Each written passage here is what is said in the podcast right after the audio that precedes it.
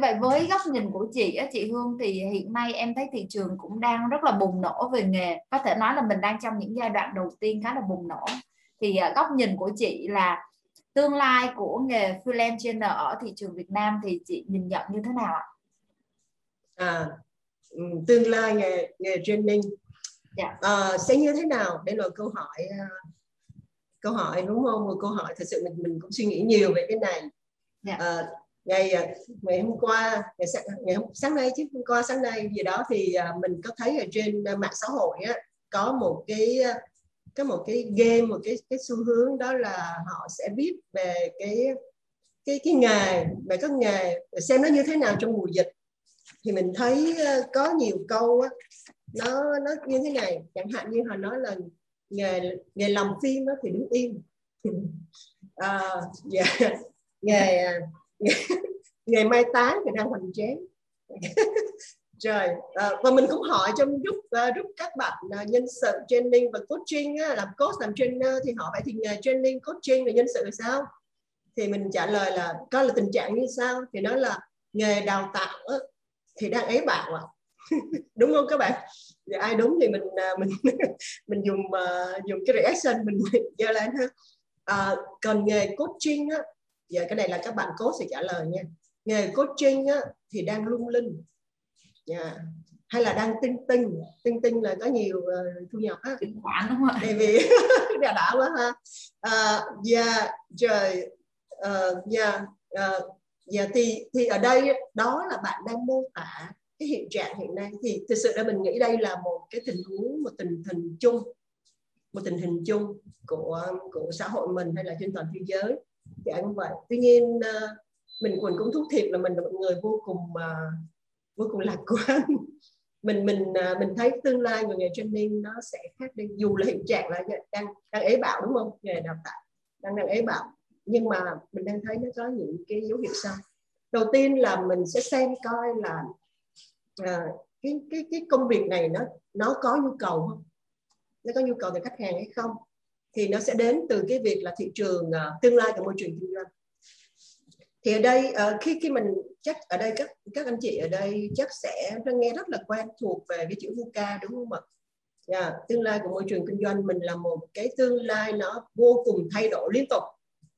Ờ, mà nó thay đổi nó cũng nó cũng không chắc chắn ngày hôm nay mình làm như vậy biết mai là có đúng không? Mình đoán ngày mai sẽ như vậy mình tính làm mai nhưng mà chưa chắc mình đã làm được. Ví dụ vậy rồi phức tạp vì nó có quá nhiều cái thông tin quá nhiều cái mối liên hệ với nhau và nó vô, vô cùng mơ hồ.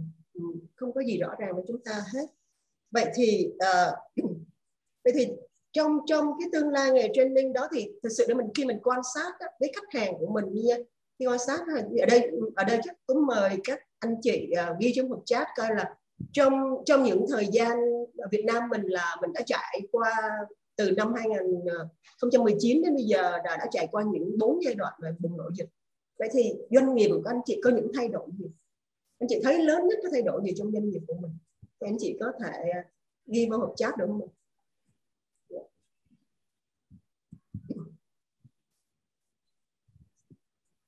ở đây uh, trong khi chờ đợi các bạn uh, các anh chị ghi hộp chat thì chúng ta sẽ nhận diện được sự thay đổi đó. Vậy thành sao? Coi là mình xem coi là cái sự thay đổi đó nó thực sự là một thách thức nhưng nó mang lại chúng ta cơ hội gì không? Thì ờ, uh, yeah dạ, đúng rồi. Uh, đó là chuyển từ ờ, từ offline sang đào tạo trực tuyến online nhiều hơn. Nha yeah. rồi. Ứng dụng số nhà mẹ em nhà M&A là đúng nhiều nhiều hơn đúng rồi. Thì thì ở đây mình mình nhìn thấy những thay đổi rất là rõ ràng những doanh nghiệp mà mình cộng tác. Đó là chẳng hạn như khách sạn anh chị khách sạn là không có khách rồi đúng không? Thì khách sạn phải chuyển thành nơi cách ly muốn tồn tại phải dừng nơi cách ly. Rồi bên đơn vị du lịch lữ hành đó, thì phải cho nhân viên hơn 90% là nghỉ không lương.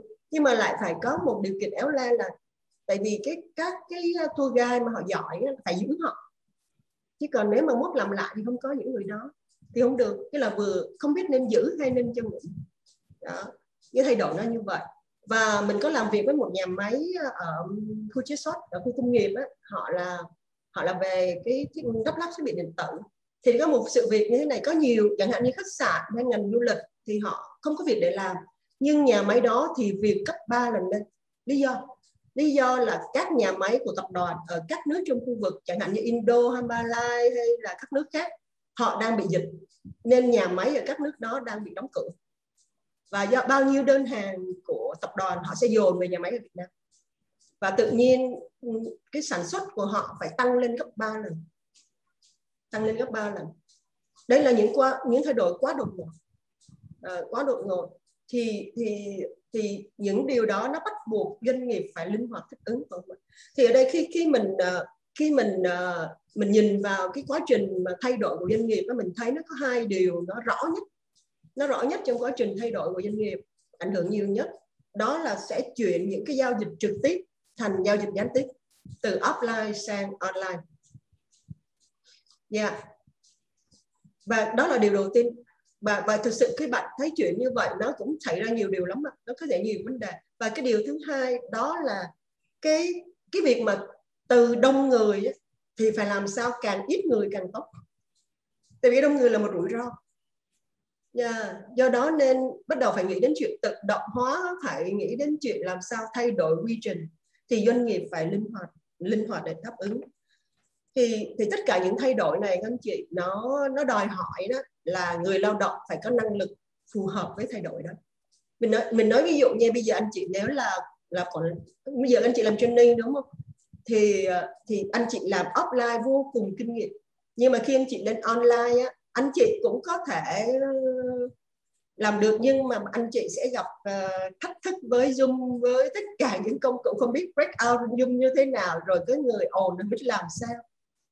Cái người giơ tay không biết ai giơ tay. Khá là có quá nhiều việc phải học ngay từ đầu.